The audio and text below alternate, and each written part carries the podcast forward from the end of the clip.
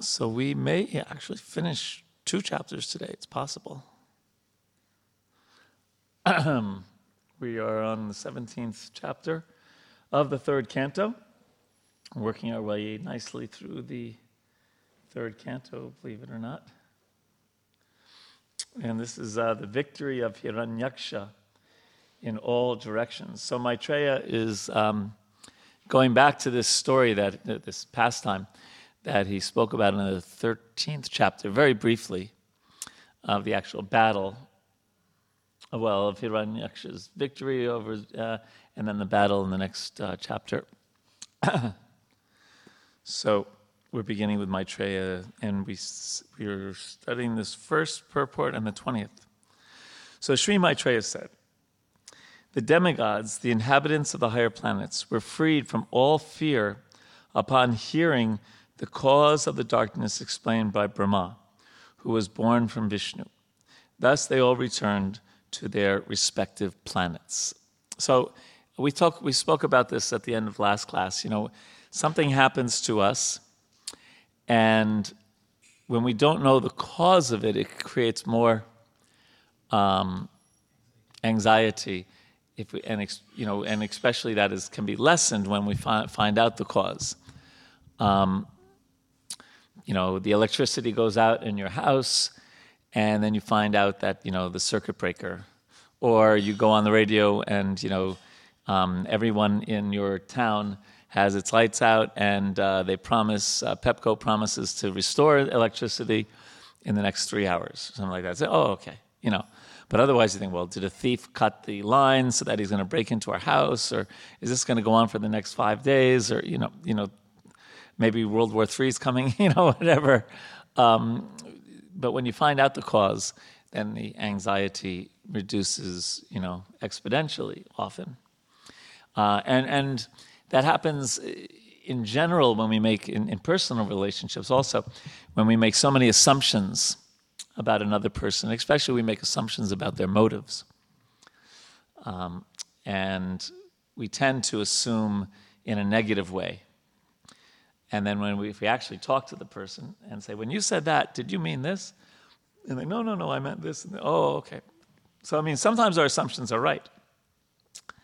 But um, in a vacuum of information, we make assumptions, and most people have what they call a negative inference. They assume negative things. So here, the demigods, they didn't know what was going on, right? And then uh, Lord uh, Brahma explained to them the cause of the darkness.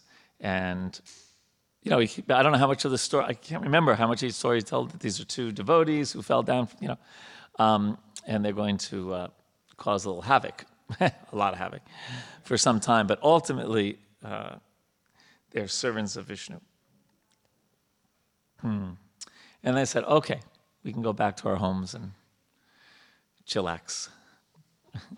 we can relax a little bit. So Prabhupada writes The demigods, who are denizens of the higher planets, are also very much afraid of incidents such as the universe becoming dark.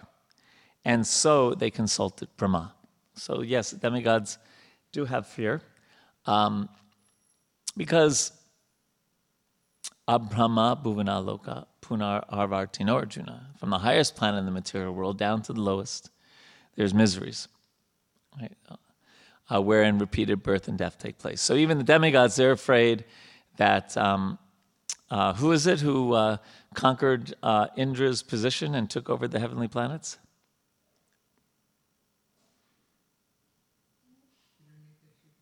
Yeah, Hiranyakashipu, right? Yes. So there's always that fear that you know someone's going to take over our position. Um, so that's that's that's a fear that you know. And so here it says they're very much afraid of incidents such as the universe going. So even they have fear. And so what do they do?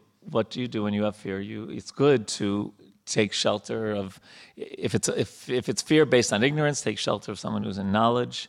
If it's fear based on some, uh, physical fear, take shelter of someone who's physically strong. Right? If it's financial fear, take shelter of someone who's wealthy. Now, if you think about it, we're basically naming uh, the definition of Bhagavan, right? The six opulences. that, that the Lord has. Uh, fearful of infamy, take shelter of the most famous. This incident, this indicates that the quality of fear exists for every living entity in the material world. The four principal activities of material existence are eating, sleeping, fearing, and mating. The fear element exists also in the demigods. On every planet, even in the higher planetary systems, including the moon and the sun, as well as on this earth, the same principles of animal life exist. Otherwise, why do the demigods, why are the demigods also afraid of darkness? So fear is a universal principle in this world, and it's considered, it is called, as it, Prabhupada says here, an animal principle, that we share uh, certain commonalities with animals, and that is basically these eating, sleeping, mating, and defending. So, um, in the past, in the past time with Rupa Goswami and Jiva Goswami, right, where someone was speaking ill of Rupa Goswami, and Jiva Goswami defeated him, right? And Rupa Goswami, what was his reaction to Jiva Goswami? Yeah, he actually he told him to leave Vrindavan. And he did not want to defend himself. So this may have to be practical according to time, place, and circumstance. But defending oneself, even things that you said or things people that misunderstand you, that is a kind of animal defensiveness. It's also partaking in the animal propensity of defense. Now, again, for practical reasons, we, we may do so. Um, if someone uh, tells our boss that we're doing a lousy job and we should be fired, and if we want to, you know, still maintain the mortgage, then we may have to defend ourselves in such situations as a practical. But the devotee's tendency is to understand that that kind of defending of oneself is a kind of animal propensity, and at least thinks twice before engaging in it, even though it seems like such a natural thing to do. But sometimes, and I saw this recently uh, in an email exchange, Sometimes the more you try to defend and clarify your position, the more the other person misunderstands it. Especially by email. Especially by email, which is just not a very good medium for real communications. So you can see, so also the demigods, also us. If there was a big, loud, crashing noise right now, immediately the fear principle would set in if there were um, hailstones the size of golf balls right now falling, right? What, what would be our fear? Our car. Yes, it's going to have pockmarks all over it and it's going to be hard to sell. The roof. Yes, the roof. That's right. Right. And if you see a friend or a loved one walking down the uh, pathway here and you're afraid they're going to get, you know, have an NFL kind of concussion, on their hands? yeah. So immediately the fear principle. So fear is, is just around the corner all the time.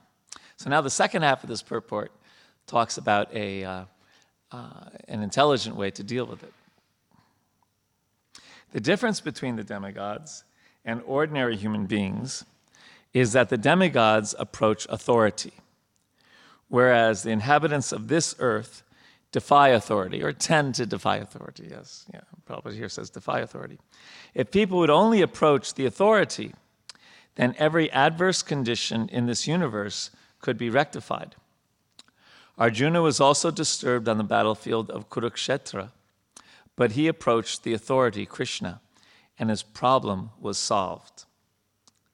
The conclusive instruction of this incident is that we may be disturbed by some material condition, but if we approach the authority who can actually explain the matter, then our problem is solved. The demigods approached Brahma for the meaning of the disturbance, and after hearing from him, they were satisfied and returned home peacefully. It's interesting, the word authority here uh, has kind of a bad rap these days. right? It kind of has, uh, people don't like that word so much, even though almost, well, not almost, everybody deals with authorities. Right? As much as they don't like authorities and don't like you have to follow authorities, and, and you know, if you join that religion, you have to follow, they're all following their boss, even if they think the, the, he or she is a total idiot, because that person gives them a performance rating and ultimately may be responsible for them keep maintaining their employment, they often accept authorities. We accept authorities every time we get in a car and decide to drive on the right. We could say, Well, I'm from India. You, you, you have bread, we have chapatis. You drive on the right, we drive on the left. right? But no, uh, we, we accept the authority that the authority says drive on the right. Um, so authorities are there, and um, the question is what we're looking for in this world is benevolent authority. Right? Because what is it? Um, power corrupts, and absolute power corrupts absolutely, as the saying goes, right? And so, so many times we see that people, when they have some authority, they take advantage of it, right? Um, you'll see that sometimes in the workplace, people are e- equals, one gets promoted, and all of a sudden the relationship totally changed, and this guy's just like beating down on the other person. You know, they got a position. Um, it can go to our head very easily. Ishwaraham aham bogi siddhaham balavam sukhi. Ishwaraham, I'm the controller. Ishwaraham aham bog, I'm, this, things are meant for my enjoyment, including you, my subordinate.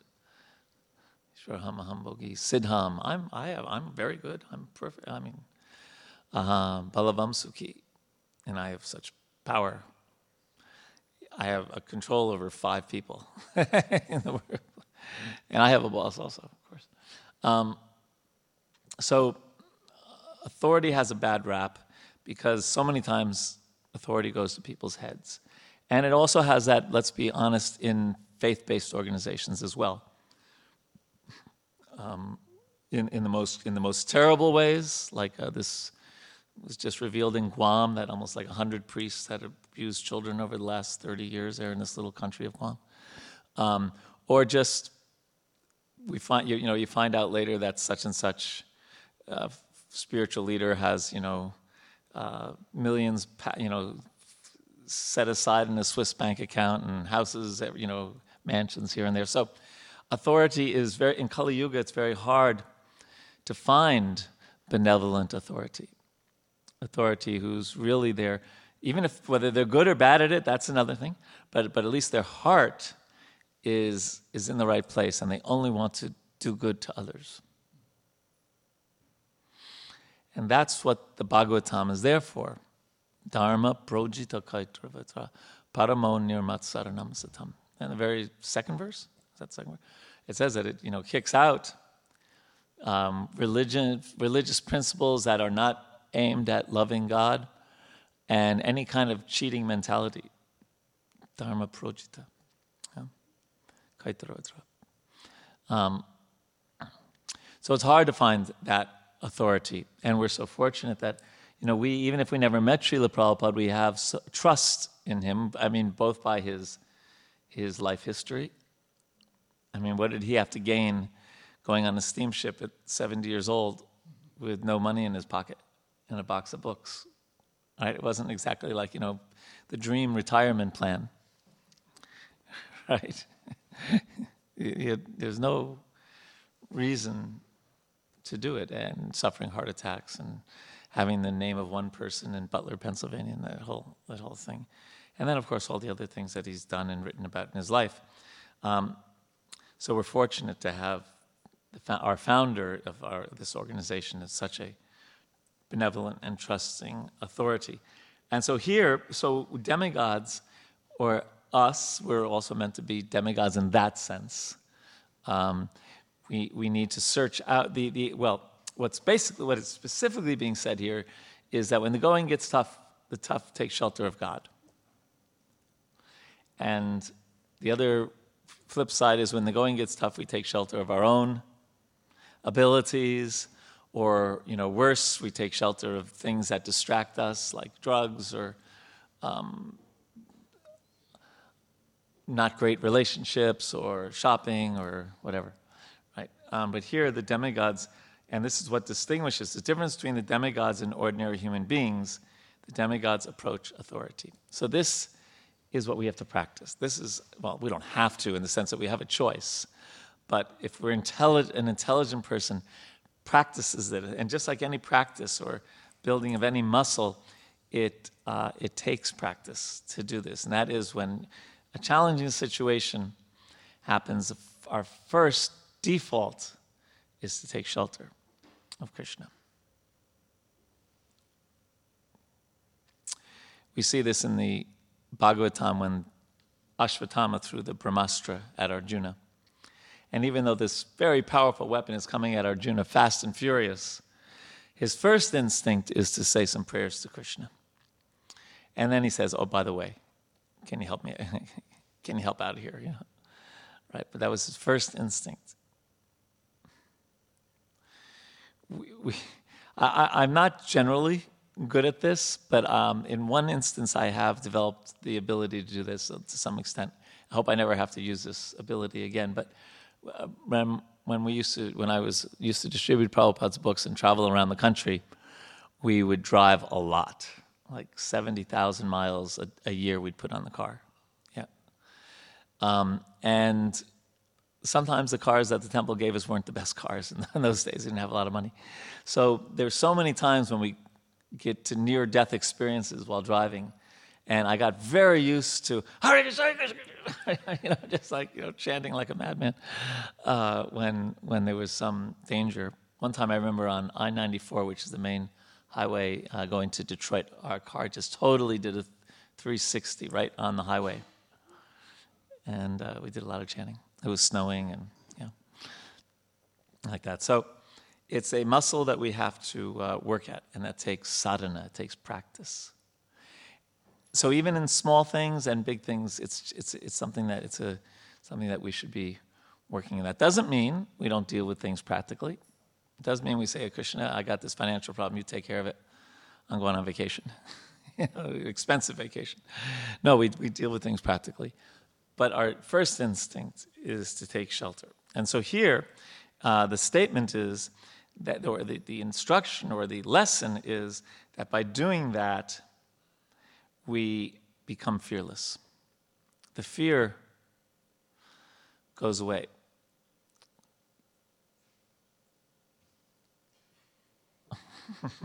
I thought she was giving you some lessons, that, telling you some of the philosophy that I missed, messed up on. The fear goes away. and so here it's fear based on knowledge. So I spoke a lot just there. Gosh, a lot. Looking at the clock. Some thoughts on this? It also reminded me of uh, Suta Goswami. Who Goswami? Suta, Suta Goswami, Goswami, like in the beginning of first canto, when he was in Naimisharanya in the assembly of the sages, they were asking him questions. And before responding to their questions, he thought about Sukadeva Goswami and offered his respects and prayers to him before he started speaking about Srimad Bhagavatam because he heard Srimad Bhagavatam from the authority, Sukadeva Goswami. So he took shelter of him before he started responding to the questions of the sages. Yes. Yes, before reciting this Bhagavatam, which is our very means of conquest, let us offer our respectful obeisance unto the Supreme. What is it? How does it go? Uh, Naranarayan, the second one is Naranarayan Rishi under Marasas, under Marasas Saraswati, the goddess of fortune. Yeah, I know the Sanskrit. Narayanam Namaskritam, Naram Chaivam. And to Srila Vyasadeva, its author. Yeah, so, yeah, so that's our that's also our mood when speaking, right? We understand that. Therefore, we, we chant Om Agyana Timurandasya. Agyana means ignorance. So I was born into ignorance. And my spiritual master has kindly opened my eyes with the torchlight of knowledge. Therefore, I offer my respectful obeisances unto him. And then we pray to Rupa Goswami, Sri Chaitanya Manobishtam, because he's actually understood the, the mind of Lord Chaitanya. Yes, we need the microphone for you, Vinoji. No, no, we, the whole world has to hear you speak.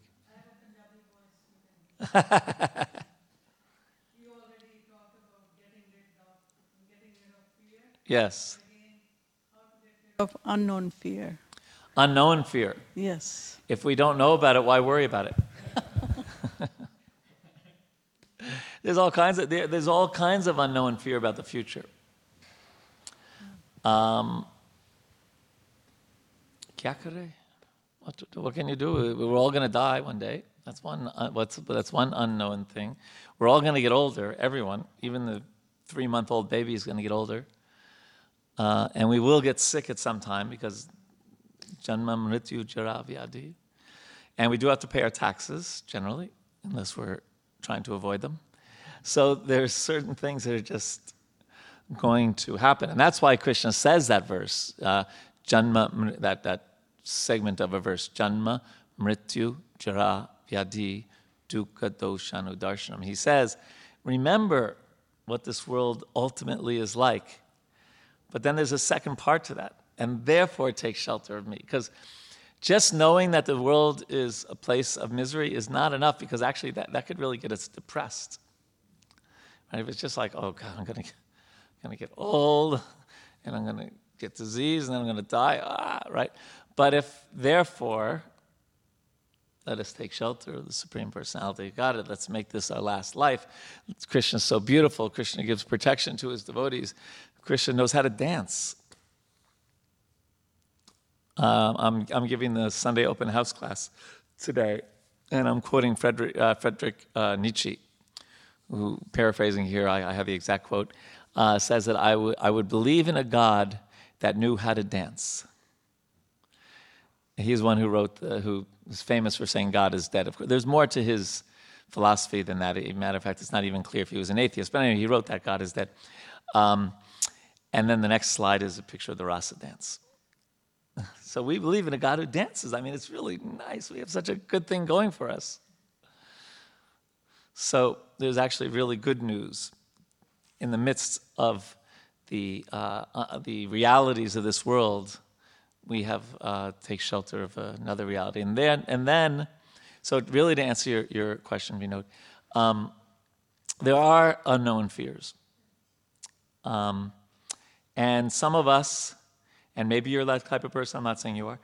Uh, some of us worry about those unknown fears sometimes. Um, what we one of the sadhanas we talked about sadhana practice is that when that comes up in our mind, we consciously direct our consciousness to Krishna. It's actually a willful practice of our free will. It's a proactive um, flexing of the mind's muscle. A, I'm consciously worrying about things that I either I can't do anything about or haven't even happened yet. So I'm going to consciously redirect my thought process to Krishna. Mark Twain said, uh, I, I like to say this, you prob- some of you may have heard me say it before because I like this quote, you know, that many terrible things have happened to me in my life, and most of them never took place. because we tend to worry. So we shouldn't worry about worrying in the sense that, in one sense, it's natural because this world is a place to worry about, but it doesn't help any. And a matter of fact, there's so many studies that say it hurts our health. So the very thing we may be worrying about, our health, gets worse by worrying about it. So two things actually in this case is one, remembering Krishna, take shelter of him, and do something about our worry if there's something practical we can do. If it's just global warming, you know, well, we can do some things, just like you do some things. Uh, we could, you know, not use styrofoam and, you know, uh, get an electric car, or, you know, whatever. We, there are some things we can do. But just worrying about, in general, you know, what's going to happen to the Paris Accord or something like you know. Um, but when we can do something about it, like if we have a health concern, well, take shelter of Krishna and go to a good doctor. So that's also a way to deal with worry uh, and fear is to is to whatever we can do, do something about it. Yeah, we're going to talk about that. Get off our asanas and do something about it. Other thoughts or questions on this? Okay, that was a great verse, huh, in purport? Really powerful about uh, taking shelter. And then Srila Prabhupada says, whereas the inhabitants of this earth, we tend to defy authority. I remember I went to a devotee wedding in uh, 26 Second Avenue many years ago. And it was a devotee who was in the straight edge scene prior to. So he was wearing a chadar. You know, you wear a chadar when you're getting married. And so he was adjusting the chadar, and he had across his chest tattooed, I defy you. so that was before he was devotee, I'm sure. he had that, but that we all have that across our chest in one way or another, one way or another, in subtle, more subtle ways probably than the tattoo. But we do, in some ways, at least we're trying not to, but we do in some ways go up to Krishna and say, "I divide." Anything else on this? Okay, so we're going to read a lot of uh, verses because the Maha Mantra has arrived. The virtuous lady Diti had been very apprehensive. Uh, the vir- virtuous lady Diti had been very apprehensive of trouble to the gods from the children in, in her womb, and her husband predicted the same. She brought forth twin sons after a full 100 years of pregnancy. On the birth of the two demons, there were many natural disturbances, all very fearful and wonderful in the heavenly planets, the earthly planets, and in between them. There were earthquakes along the mountains on, of, on the earth, and it appeared that there was fire everywhere. Many auspicious planets like Saturn appeared, along with comets, meteors, and thunderbolts. So it's interesting. Um, the average people in America are thinking that this upcoming solar eclipse is really cool. Right? I have a boss who's driving all the way, or maybe taking a train, he's not sure yet, all the way to Wyoming. And he's bringing four huge bags full of equipment to be able to uh, uh, gaze at the. Now, I'm not an astrologer or, or anything, but I do know, having lived in India for so many years, that generally such things are considered inauspicious rather than auspicious. And even, you know, in India, they go to certain extents, especially in Vrindavan, people stay inside, or if they go outside, they take bath afterwards with all their clothes on. Um, and the temples are closed. Even uh, we didn't. I don't know if ISKCON closed their temple. Because we, you know, we understand Krishna's transcendental to any eclipse. He eclipses the eclipse. Um, but it, but for most people, it's like, is it August 22nd? 21st? So it's like, you know, eh, um, maybe I'll call in sick that day or something. but, you know, it's interesting, you know, how things are looked at differently. Because we're hearing a lot about natural disturbances here, right?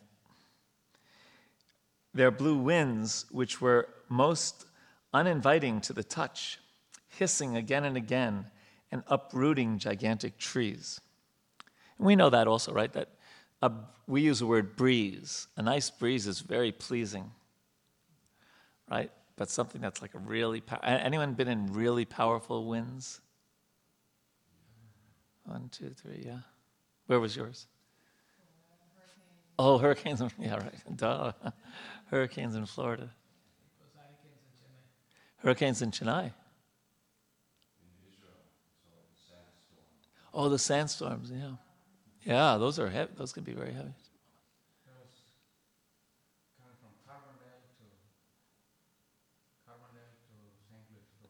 Carbondale from St. Louis. I didn't know it was a, what's that?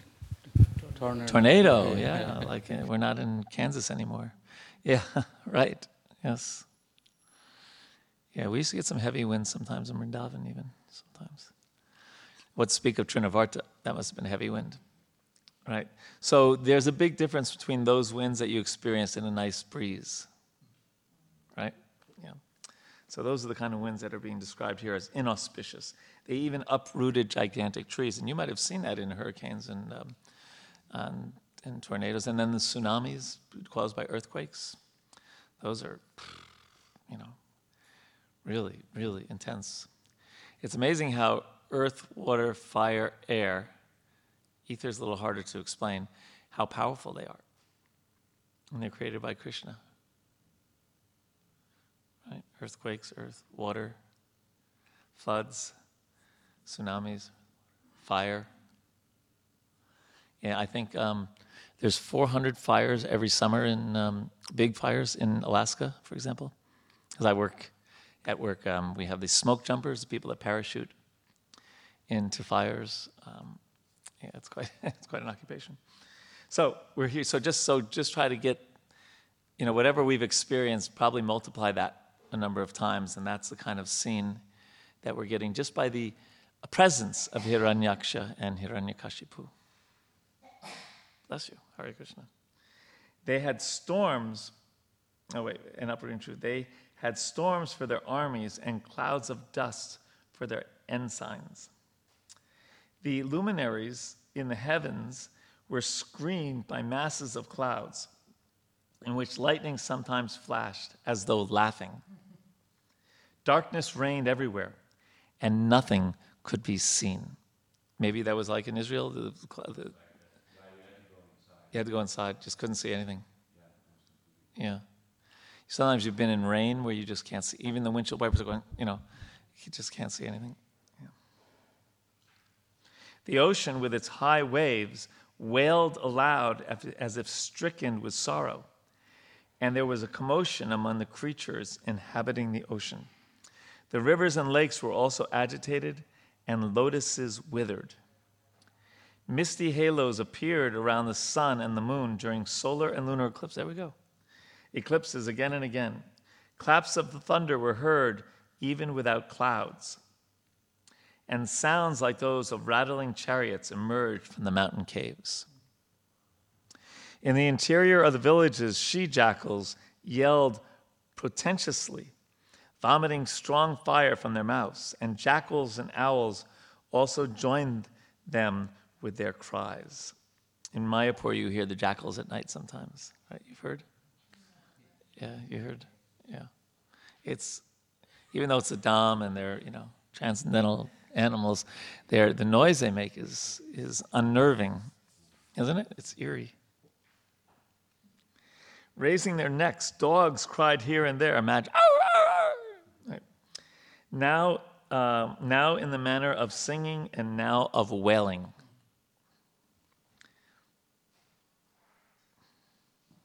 O Vidura, the asses ran hither and thither in herds, striking the earth with their hard hoofs and wildly braying. Not praying, by the way. That was B. Frightened by the braying of the asses, birds flew shrieking from their nests, while cattle in the cowsheds, as well as in the woods, passed dung and urine. Cows, terrified, yielded blood in place of milk. Clouds rained pus. The images of the gods in the temple shed tears, and trees fell down without a, without a blast of wind. Omnis, omnis, no, no, omnius. How do you pronounce it? Ominous. Thank you. I knew it was one of those pronunciations. Ominous planets such as Mars and Saturn shone brighter and surpassed the auspicious ones such as Mercury, Jupiter, and Venus, as well as a number of lunar mansions. Taking seemingly retrograde courses, the planets came in conflict with one another. So all the, you know, all the, the astrologers must have had a field day just figuring out all the inauspiciousness that was going on.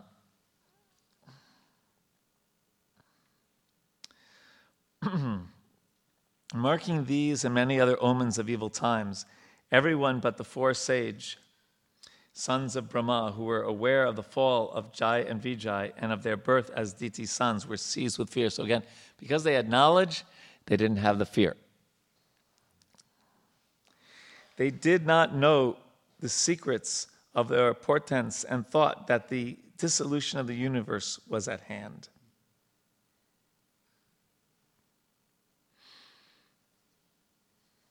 So Prabhupada writes that according to Bhagavad Gita, the laws of nature are so stringent that it is impossible for the living entity to surpass their enforcement.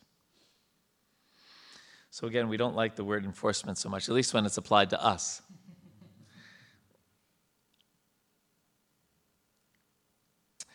These two demons who appeared in ancient times soon began to exhibit uncommon bodily features.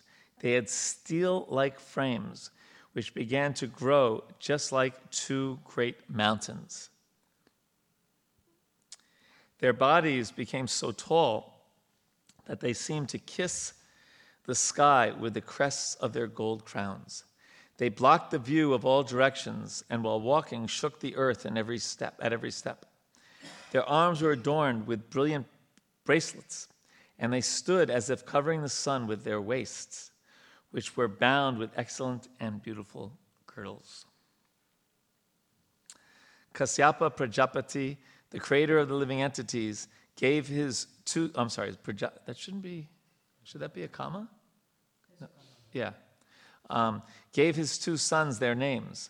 The one who was born first be named Hiranyaksha, and the one who was first conceived by Diti was named Hiranyakashipu. So Hiranyakashipu was the older one. So in giving birth, the older one comes out second in twins, apparently. Just for your information. Anyone here have twins? You're, that's right, I met. Yeah, yeah. Who's older? Very good. By five minutes.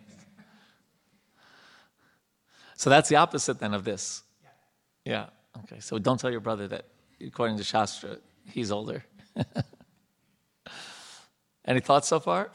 You, you, yes, Mama. So looks like um, Kashyapa Prajapati knows their nature. That's why he gave appropriate names. Yes. Seems that way, yes. it does seem that way. Yeah. he gave appropriate names. Yes, names of children are, uh, are meant to be appropriate. Right? Johnny Cash wrote a song called A Boy Named Sue. And he named his son Sue on purpose so that he'd grow up being tougher because he'd get beaten up and made fun of his whole life. So, not that we suggest uh, doing that. but, you know, probably Srila Prabhupada sometimes gave names that made us like, really? Right? Most of the names, you know, like uh, Dhritarashtra, he named, I know Prabhupada's name. Or um, you probably know Mahamaya, right? It's like, Mahamaya. Interesting. but you can explain it. Or, um, what was it? Brahmananda. Um, was it Brahmananda? Yes, and Prabhupada said that means the bliss uh, of the material world. And Prabhupada said that is preaching Krishna consciousness. Oh, okay. you know. The elder child, Hiranyakashipu, was unafraid of death from anyone within three worlds because he received a benediction from Lord Brahma. He was proud and puffed up due to this benediction and was able to bring all three planetary systems under his control. So, this is coming attractions for um, Canto 7. Right? His younger brother, Hiranyaksha, was always ready to satisfy his elder brother by his activities. Hiranyaksha took a club on his shoulder and traveled all over the universe with a fighting spirit just to satisfy Hiranyakashipu.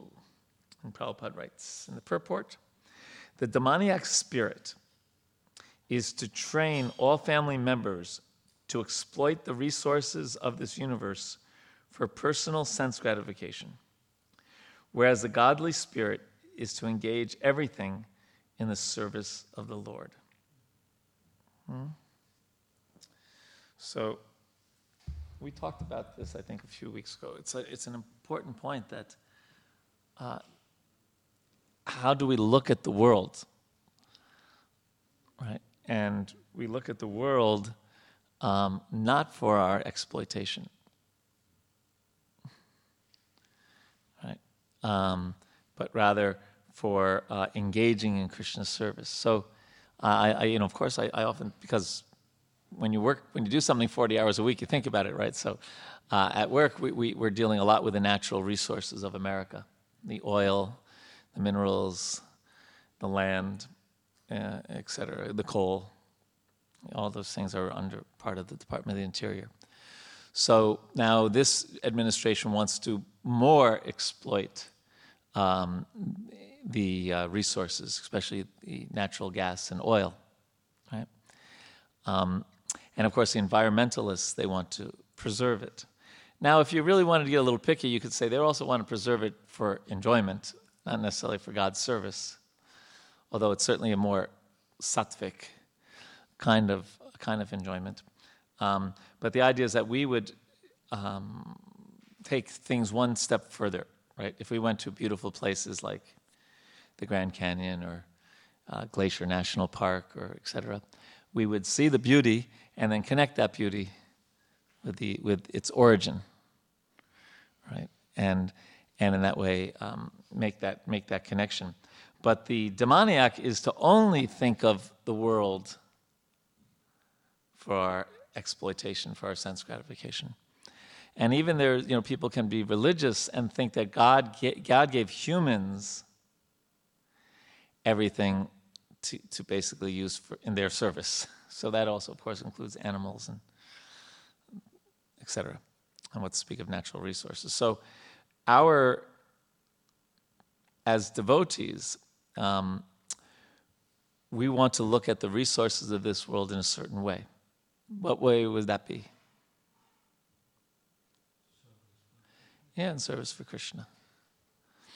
So we may, you know, um, prefer that, because Mother Earth is a mother, one of the seven mothers, right? So we would probably prefer that people would be more, you know, environmentally conscious, right? And use um, whatever electric cars or whatever. But if we have a gas um, based car, then at least we should use that in Krishna service. Like that. What any other thoughts on this? Because this is, you know, this this is kind of bringing our philosophy down to our practical day-to-day lives.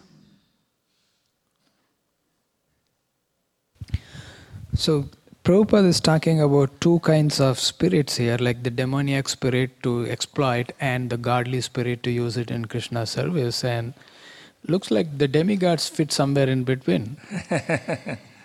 well, they're called sakama devotees. So they may have sakama means with desire other than to serve Krishna. And of course, it's mixed, it's a kitri.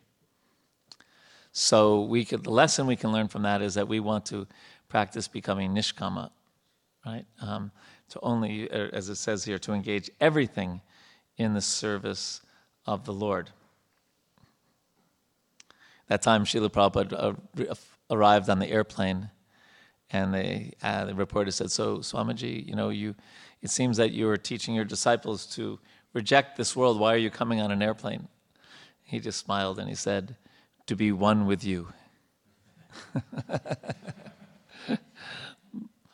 but uh, ultimately, we, we, we, we want to use everything in Krishna service. I guess what I'm also what I'm trying to get at is that you know we have to deal with this world right? Every one of, every one of us sitting here use some natural resources to come here today, right? Every one of us, probably, I think everyone here drove here some way. So that, that takes some natural resources to do that. And, you know, in an, in an ideal world, a totally ideal world, that might not be the case. We're not living in an ideal world today. Um, and therefore we use we, we're practical and we try to use things in Krishna service, and we try to, as much as we can practically do so, walk gently on the earth. Right? Vinod is very much setting the example for us, especially your daughter, right? Your daughter is very much like this, right? Your daughter is very much into making sure we, we tread gently on the earth and on the environment, right? Yeah, okay. So that's the balance sometimes about practicality. Um, but it's but it's the devotee doesn't just want to save the environment, but sees a connection between the environment and Krishna.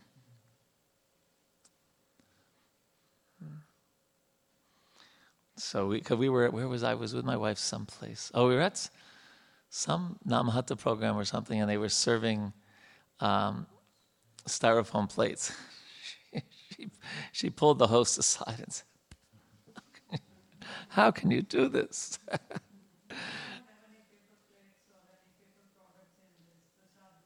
Correct. By your grace. Yes. so, um, yeah.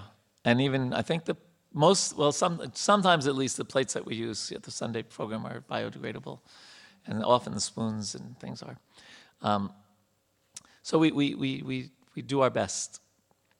Um, but we have to be practical, yet we, we, we, we do our best. So said someone who's a proud owner of two Prius. Any other thoughts on this? Okay. All right, so we carry on.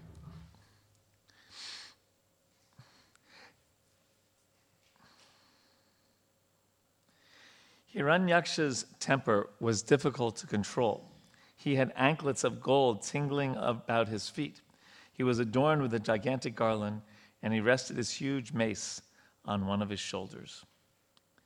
His mental and bodily strength, as well as the boon conferred upon him, had made him proud. He feared death at the hands of no one, and there was no checking him. The gods, therefore, were seized with fear at his very sight, and they hid themselves, even as snakes hide themselves for fear of Garuda.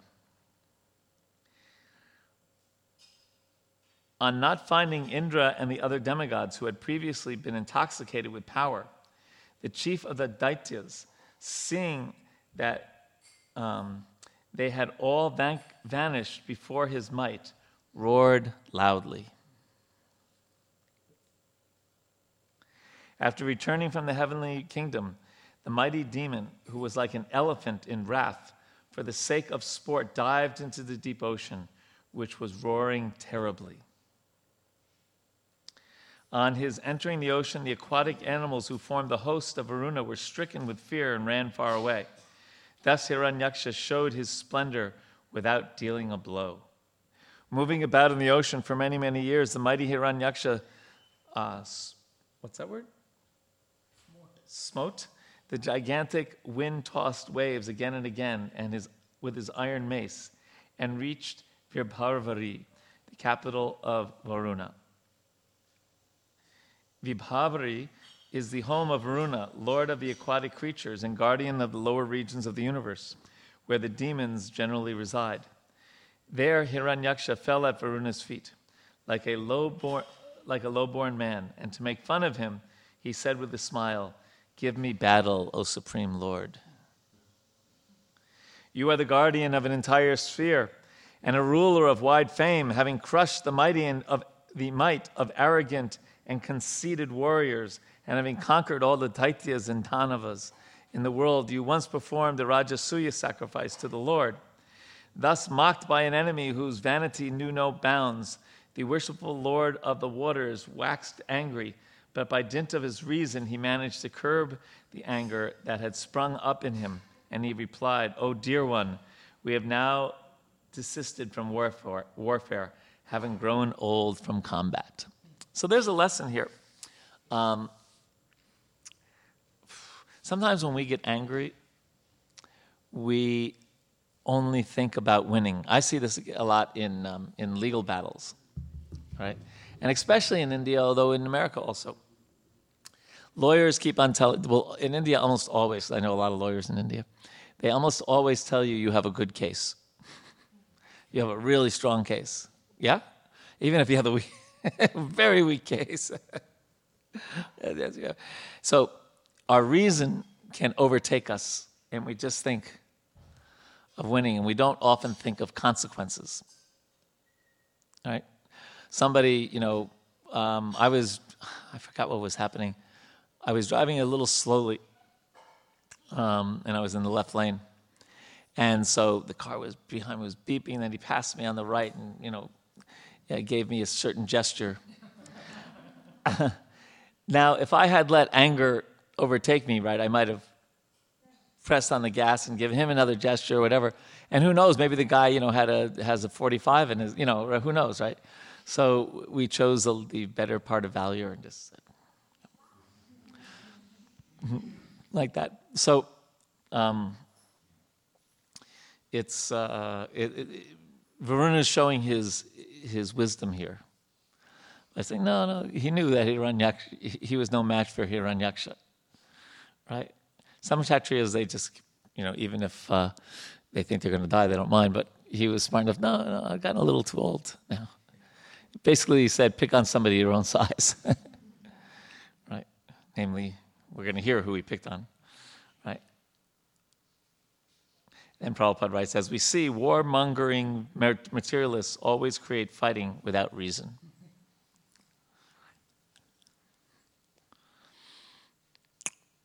And you see that that uh, you know only in 2020 hindsight, even the wars that we have in this world. You know, it, well, of course, we, we, we hear in other parts of the Shastra that it's due to karma, these kind of things happen. But what's, you know, what does America and North Korea have? Why can't they just like dis- agree to disagree and get on with their lives? You, I mean, you could say on one hand, right? But who knows? Without fighting without reason. There may be some economic reasons and this and that. I don't mean to belittle that, but in the bigger picture, it's not so significant. This. Uh, so you are so skilled at, in war that I do not see anyone. But, well, he, so he, he does a good job here, right? He says, okay, not me, but I do have a worthy opponent for you. So he's being, right? Um, you are so skilled in war that I do not see anyone else but the most ancient person, Lord Vishnu, who can give satisfaction in battle to you. So he's also saying, listen, this is not this is going to be a mismatch, so you won't be satisfied because Kshatriya is like a good fight. So it's a reasonable argument. Therefore, O chief of the Asuras, approach him, whom even heroes like you mention with praise. Varuna continued, On reaching him, you will be rid of your pride at once and will lie down on the field of battle, surrounded by dogs for eternal sleep. It is in order to exterminate wicked fellows like you and to show his grace to the virtuous that he assumes his various incarnations like Varaha. And that ends that chapter. so, but you know, for a Kshatriya, that's, that's inspiring words. Oh, yeah, you think he's going to kill me? Ha it's not easy for us to fully comprehend the mood of uh, Kshatriya. We get some idea. So, any thoughts on the on this chapter? Yeah. Microphone.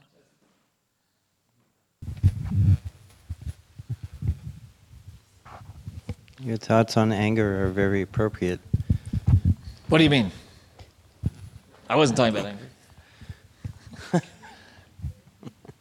Did you want to say something else? Um, more, um, it, it's uh, incumbent upon us as devotees to control the mind, um, and beyond that, to aspire for Brahminical qualities, and uh, and all of that is uh, we can see it as as one one way. At least when I was uh, a new bhakta, I was taught that the the way to see these things is as a test from Krishna.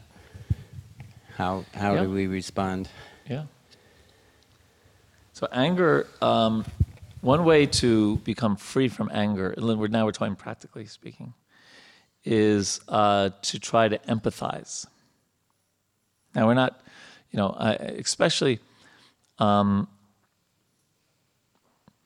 yeah, like for example, my wife and I have this little joke. If somebody is really driving crazy on the highway, we say to each other, he's probably rushing his wife to the hospital. She's about to give birth. right? Because then, because if you if that were the case, you'd think, go for it, man. You know, floor it, right?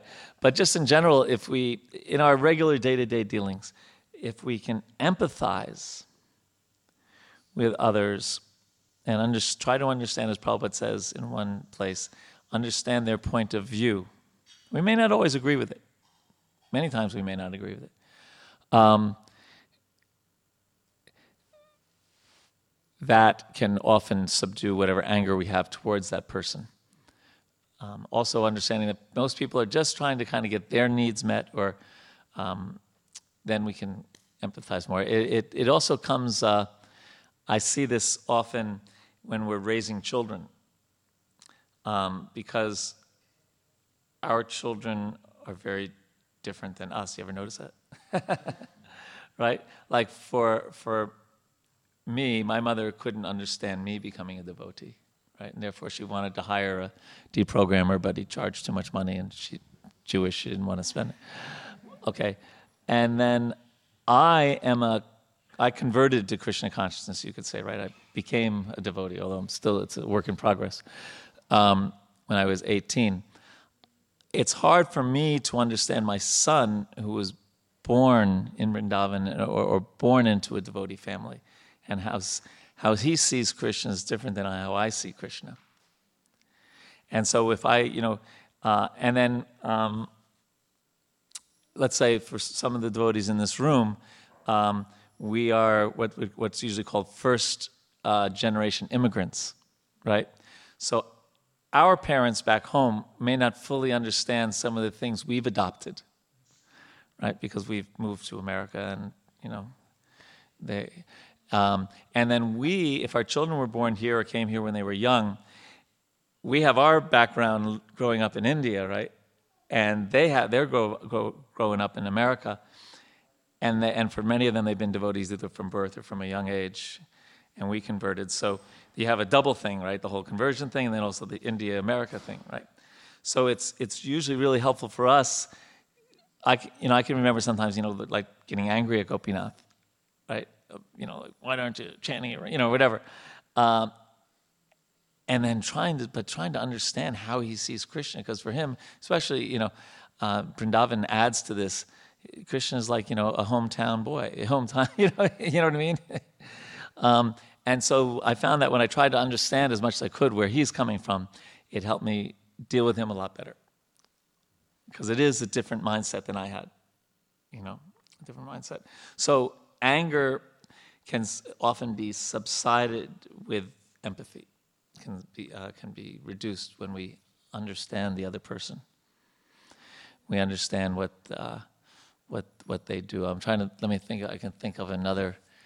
Can anyone think of an example from Shastra of that? That when we understood the motive or, or the mindset behind someone, then things calm down. Yeah.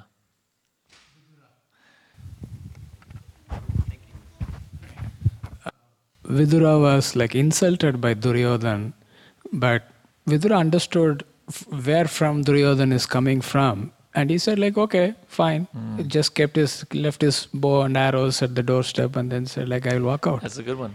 That's a good one. Yeah.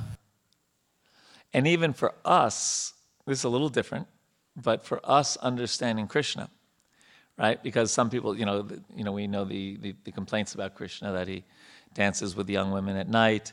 He broke his promise when he was about to attack Bhishma. Um, you know, because, eh, but when we, when we, not that we can actually understand Krishna's mind or empathize with him, but when we hear that the only time he acts in ways that seem inappropriate, it's out of love for his devotees. And when you hear that, you go, oh, and I find that's the best way to explain to people, well, yeah, why is God dancing with so many women at dead of night? First of all, you explain that, you know, um, they were pre-teens, right? That's one thing, but that's not the main thing. The main thing is, it's it's it's a whole. You're totally misinterpreting the whole thing. He's doing it out of affection for the gopis. So that empathy uh, helps us avoid offenses, right? Because a devotee may do something we think, what the, what the heck? You know, but then when you talk to them and you understand, oh, that's why. That can really that can really be helpful. Comes up a lot in um, well in in ISKCON in senior leadership and also in the world in the workplace because in the in both times there's certain things you can't just tell everybody. Right, like uh, in in the workplace, you're not you complain to your boss about somebody, uh, the boss takes care about somebody else. The boss actually takes care of it, but you don't see them taking care of it, so you think the boss didn't do anything. But actually, the boss is, by law, is not allowed to tell you about personnel actions they took against someone else.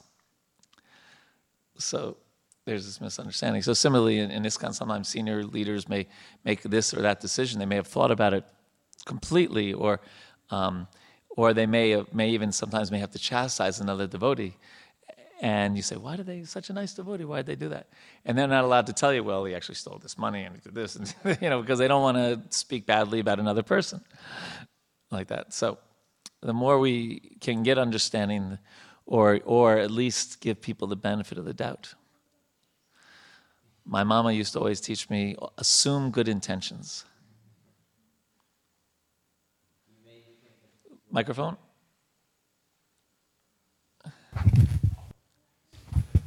You made me think of that example of Lord Vishnu being kicked Oh, yeah. in the chest and saying, I'm so sorry, my chest was hard and your foot might have been hurt by kick- the kicking. Yes. yeah, they meant it. Yeah, that's that's what's scary. He actually meant it. Yeah. So yeah, I, I have, um, you know, anger. We've we've talked about how anger is a secondary emotion that it usually comes from this. Usually, Krishna says it, kama esha, krodha esha, and, and in other places, fear is usually is sometimes the first thing, and then comes anger. Um, but also, one way of to curb it is to understand the person, try to understand or put ourselves in the in the flip flops in, in Krishna consciousness of the other person. We say shoes, right? But devotees wear, or the Birkenstocks, or whatever, or the Nikes. okay, now we're really getting privileged. We go on to verse uh, chapter 18. Okay, Maitreya continued. The proud and falsely glorious Daitya paid little heed to the words of Runa, so it just went in one ear and out the other. oh, dear Vidura, he learned from Narada the whereabouts of the Supreme Personality of Godhead and hurriedly betook himself to the depths of the ocean. He saw there the all powerful personality of Godhead in his boar incarnation, bearing the earth upward on the ends of his tusk and robbing him of his splendor with his reddish eyes. The demon laughed, Oh, an amphibious beast! Which is Aho Vanagochara Mriga. The demon addressed the Lord, O best of the demigods, dressed in the form of a boar, just hear me. This earth is entrusted to us, the inhabitants of the lower regions, and you cannot take it from my presence and not be hurt by me. Prabhupada writes, Srila, uh, Sridhar Swami, commenting on this verse, states that although the demon wanted to deride the personality of God in the form of a boar, actually he worshipped him in several words. For example, you like this, Mahamudra? He addressed him as Vanagochara, which means one who is a resident of the forest. But another meaning of Vanagochara is one who lies on the water. Vishnu lies on the water, so the Supreme Personality of Godhead can be properly addressed in this way. The demon also addressed him as Mriga, indicating unintentionally that the Supreme Personality of Godhead is sought after by great sages, saintly persons, and transcendentalists. He also addressed him as Agya. Sridhar Swami says that Gya means knowledge, and there is no knowledge which is unknown to the Supreme Personality of Godhead. Indirectly, the demon said that Vishnu knows everything. The demon addressed him as Suradhama. Sura means the demigods, and adhama means Lord of all there is. He is the Lord of all the demigods, therefore, he is the best of all demigods or God. When the demon used the phrase, in my presence, the implied meaning was, in spite of my presence, you are completely able to take away the earth. Naswasti yasyasi, unless you kindly take this earth from our custody, there can be no good fortune for us. So, this is not the first time this happens, right? And I just have to type this in in Antya 5 137. since uh, uh, uh, Hiranyaksha is uh, one of the uh, uh, in, in not incarnations, we can't say that lifetime presences of, of Jai and Vijay. is it possible to surmise that this was a knowledgeable? Uh, you know what I'm trying to say. Yeah. Um. A, a play a play acting uh, insult, but actually actually a glorification. I don't know. He was into it, as they say, right? Oh, was it? Um,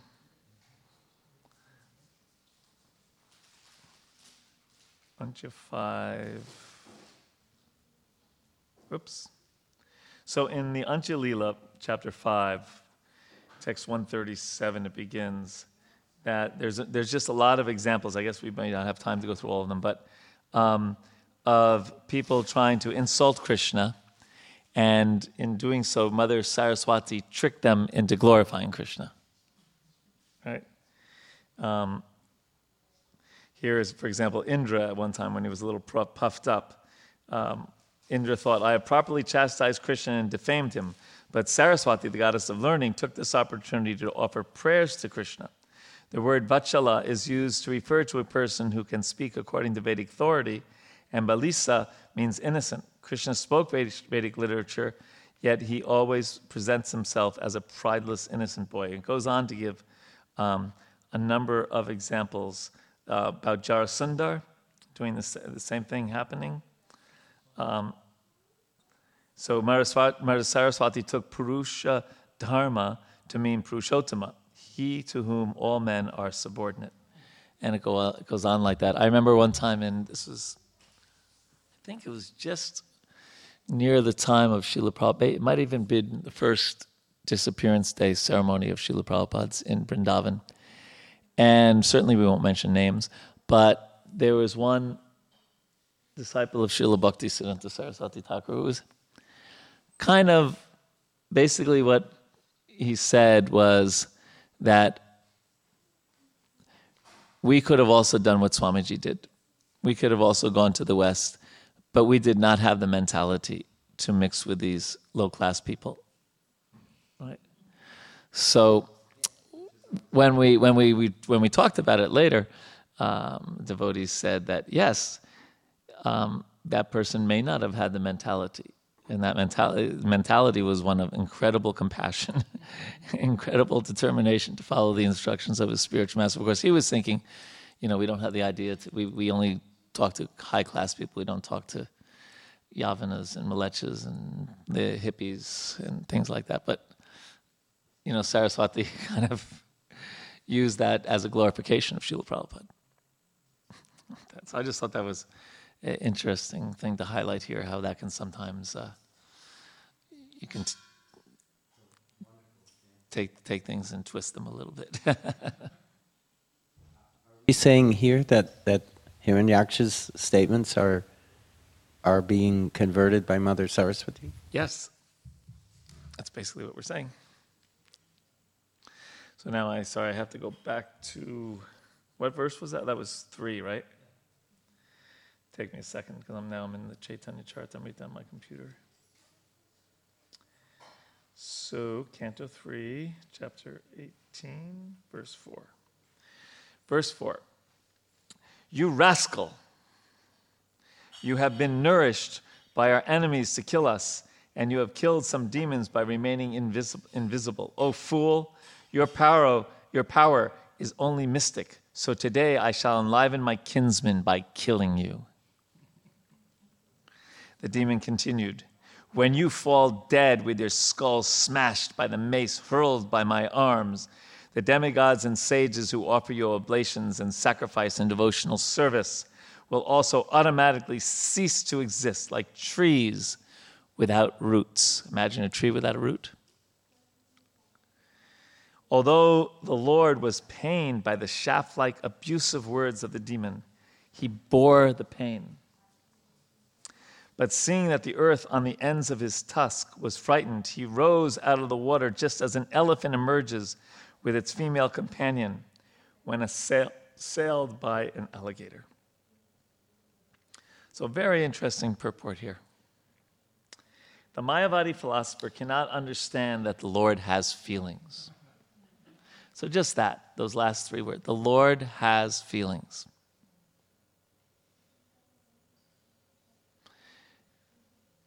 So, I think the, the introspective question is to what extent do we believe that, or maybe even word it more importantly, to what extent do we act on that? To what extent do we pray, but we kind of not sure if Krishna's listening to everything we're saying? Right? Or to what extent do we really are we having a real conversation with a person? The Lord is satisfied if someone offers him a nice prayer. And similarly, if someone decries his existence or calls him by ill names, God is dissatisfied. So we have likes and dislikes, you know, don't like lauki, like Paneer, right? So why can't, where did that, does, where did that, where did that originate of having likes and dislikes? Mhm. The Supreme Personality of Godhead is decried by the Mayavadi philosophers, who are almost demons. They say that God has no head, no form, no existence, and no legs, hands, or other bodily limbs. In other words, they say that he is dead or lame. All these misconceptions of the Supreme Lord are a source of dissatisfaction to him. He is never pleased with such atheistic descriptions. In this case, although the Lord felt sorrow from the piercing words of the demon, he delivered the earth for the satisfaction of the demigods who are ever his devotees. The conclusion, listen to this sentence. This sentence we could meditate on for many lifetimes. The conclusion is that God is as sentient as we are. The conclusion is that God is as sentient as we are. Someone look up sentient real quick. Is that what you're doing, my mantra? Yeah? Really? Well, I thought you were answering your emails.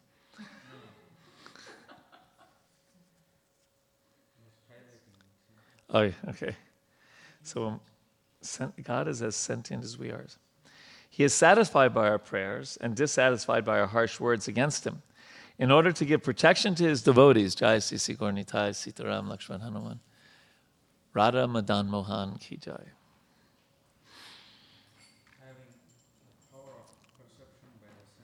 Having the this is a very important definition. I didn't realize it was going to be that great.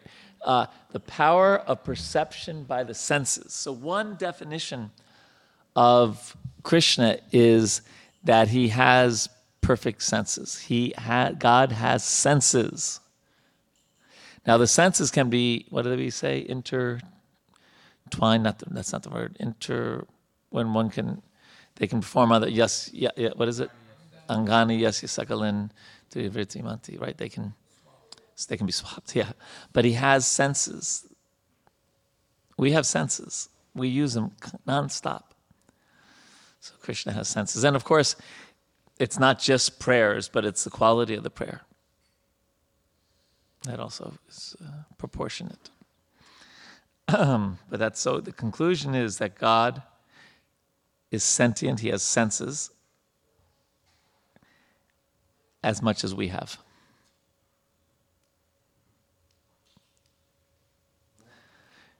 Yeah. Um, as we, I'm sorry, yeah. The conclusion is that God is as sentient as we are. And you might say more sentient, but yes. So he hears our prayers, he knows our struggles, he commiserates with us in challenges.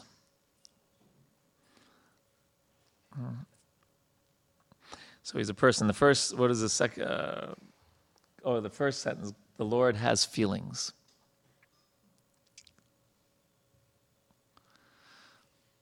And so you know, then you think about that verse, Krishna Buli Se Jiva Nadir Bahir Muk, that from practically time immemorial, we've turned our back on Krishna. And we all know that example, right? If I were to um, turn my back right now on you all, it's not a very nice thing to do. Right? I got a complaint at work the other day that two people were they were on travel together, and they were doing a training, and at the end they got into a bit of a dispute, and they were they had a three hour drive and then a two hour plane ride. They didn't talk to each other the whole time. Yeah. Yeah. Wouldn't talk to each other the whole time. So they have feelings. Let's speak of Krishna having feelings. Did you want to say something? My thoughts are going to the previous verse about the killing. Killing? Yeah. So there is a paradigm difference when Krishna kills, it is out of compassion and it's an ultimate good for that living entity. Yes. But the among among the living entities, this idea of killing, why is it so prominent? Like, is it deep-rooted bodily conception that I am annihilating the other person? Well, or- yes, if I envy someone to the extent that I don't want them to exist anymore. Yeah. Yeah. I mean, like in everything else, people, not everything else, but in like many things, people kill for different reasons. But it is a. Uh,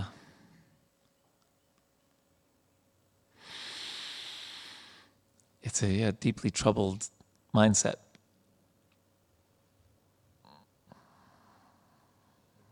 Sharing, I want to say one experience, Prabhu. Who you who do you kill? No, I didn't kill. I I I was had gonna say, don't you know this? Yeah, I felt sometimes, but I, I had to attend a court case in India, and that was a sessions uh, because somebody forged my grandfather's signature and claimed they are the Forgery. Yes.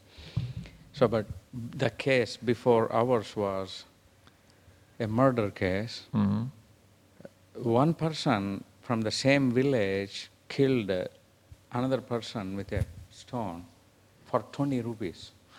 Acha. Oh, sorry, for 2 rupees. Two rupees. Yes, because, so the judge was doing the, I mean, the lawyers were doing cross-examination, but judge asked him, how can you kill a person you known for more than 40 years for 2 rupees? So, and the, what do you call the guy who's accused? Yeah, he was saying, how the hell I know it was 2 rupees? I thought it was 20 rupees. so, so the judge was like, he was in shock, like he kind of, I think he cried. so that's from that time onwards, like that thought troubles, like killing, you know. If that guy would have asked him, he would have been happy to give him 20 rupees. And whether it's 20 rupees or 20 crore, it's still bad. There's a saying that Prabhupada used to quote in Bengali that um, was it, whether you steal kira or chira, whether you steal a, a cucumber or a diamond, it's still a theft. Although, you know, sometimes there are proportions. Yeah, no, and of course we do it for different reasons: jealousy, envy, money, um, anger, uh, mental instabilities, so many things. Although the Lord, oh, we read that, so it's quite a purport, huh? Krishna is sentient, and he's a good dancer. It's a good combination.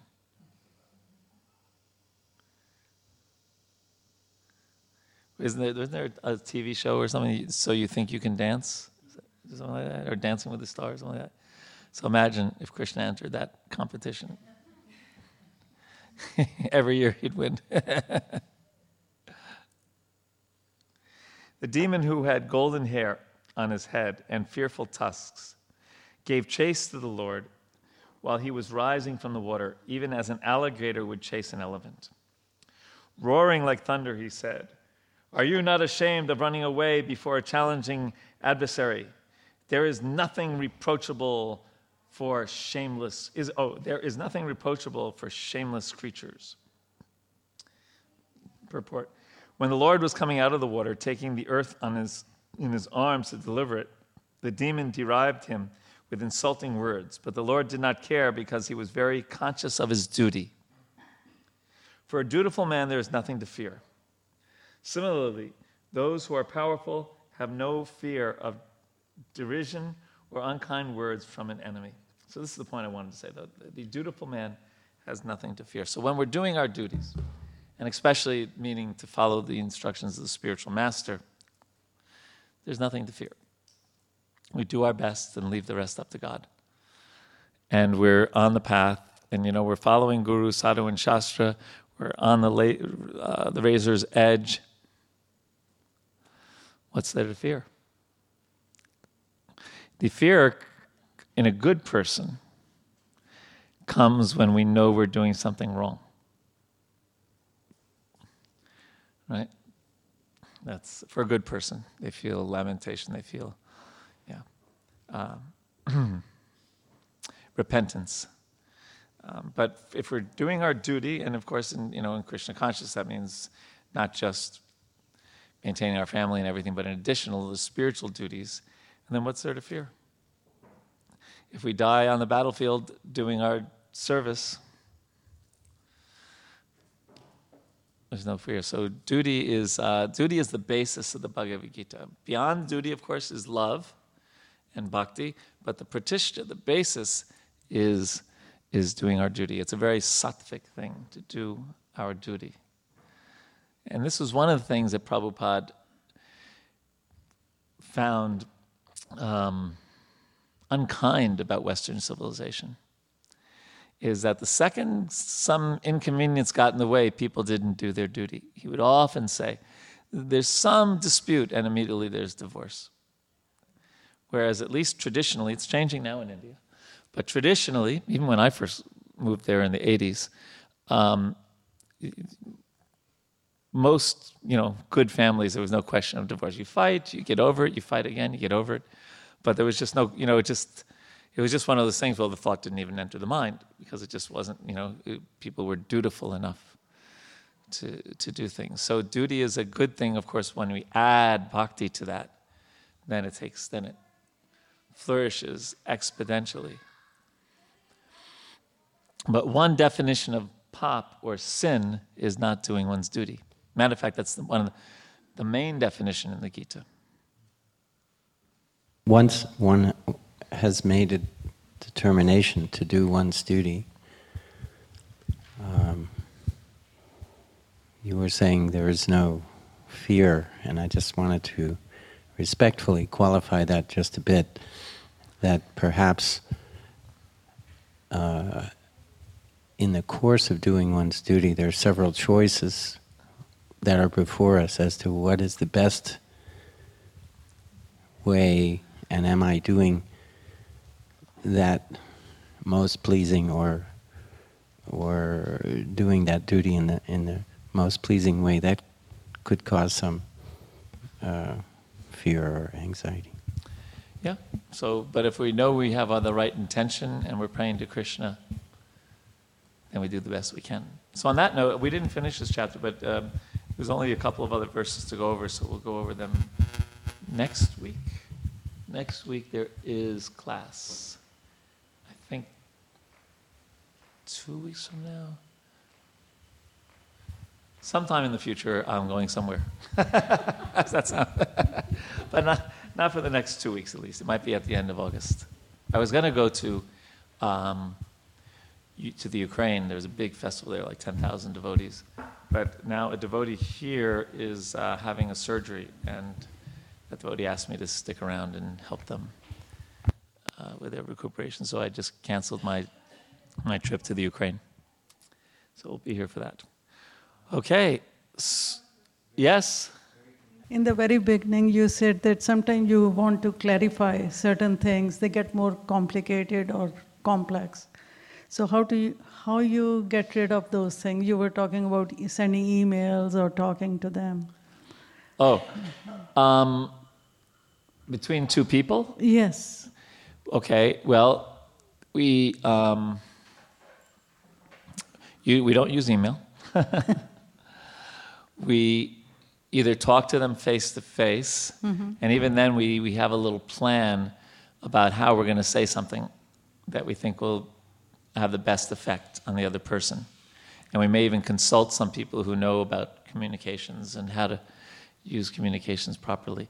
And then if it's really gotten to a stage where it's really pretty bad, then we may ask a neutral third person who has some training in, in uh, facilitating a dialogue to have that discussion. Okay. Um, and then we, we, we talk to the other person basically assuming good intentions and just talking about how whatever's going on makes us feel rather than being accusatory. Okay. Yeah, so if you say, I really feel sad, no one can argue with that. They're going to say, How can you feel sad? Bogus. You know, you know, uh, but if you say, You acted like a real fool the other day, they can definitely argue with that. But if we talk about our feelings and why we have those feelings, and then be ready to listen, one of the best things we can do in those situations is listen to another person. Okay. Listening diffuses things a lot. Thank Okay. you. Grantharaj Srimad Bhagavatam ki jai.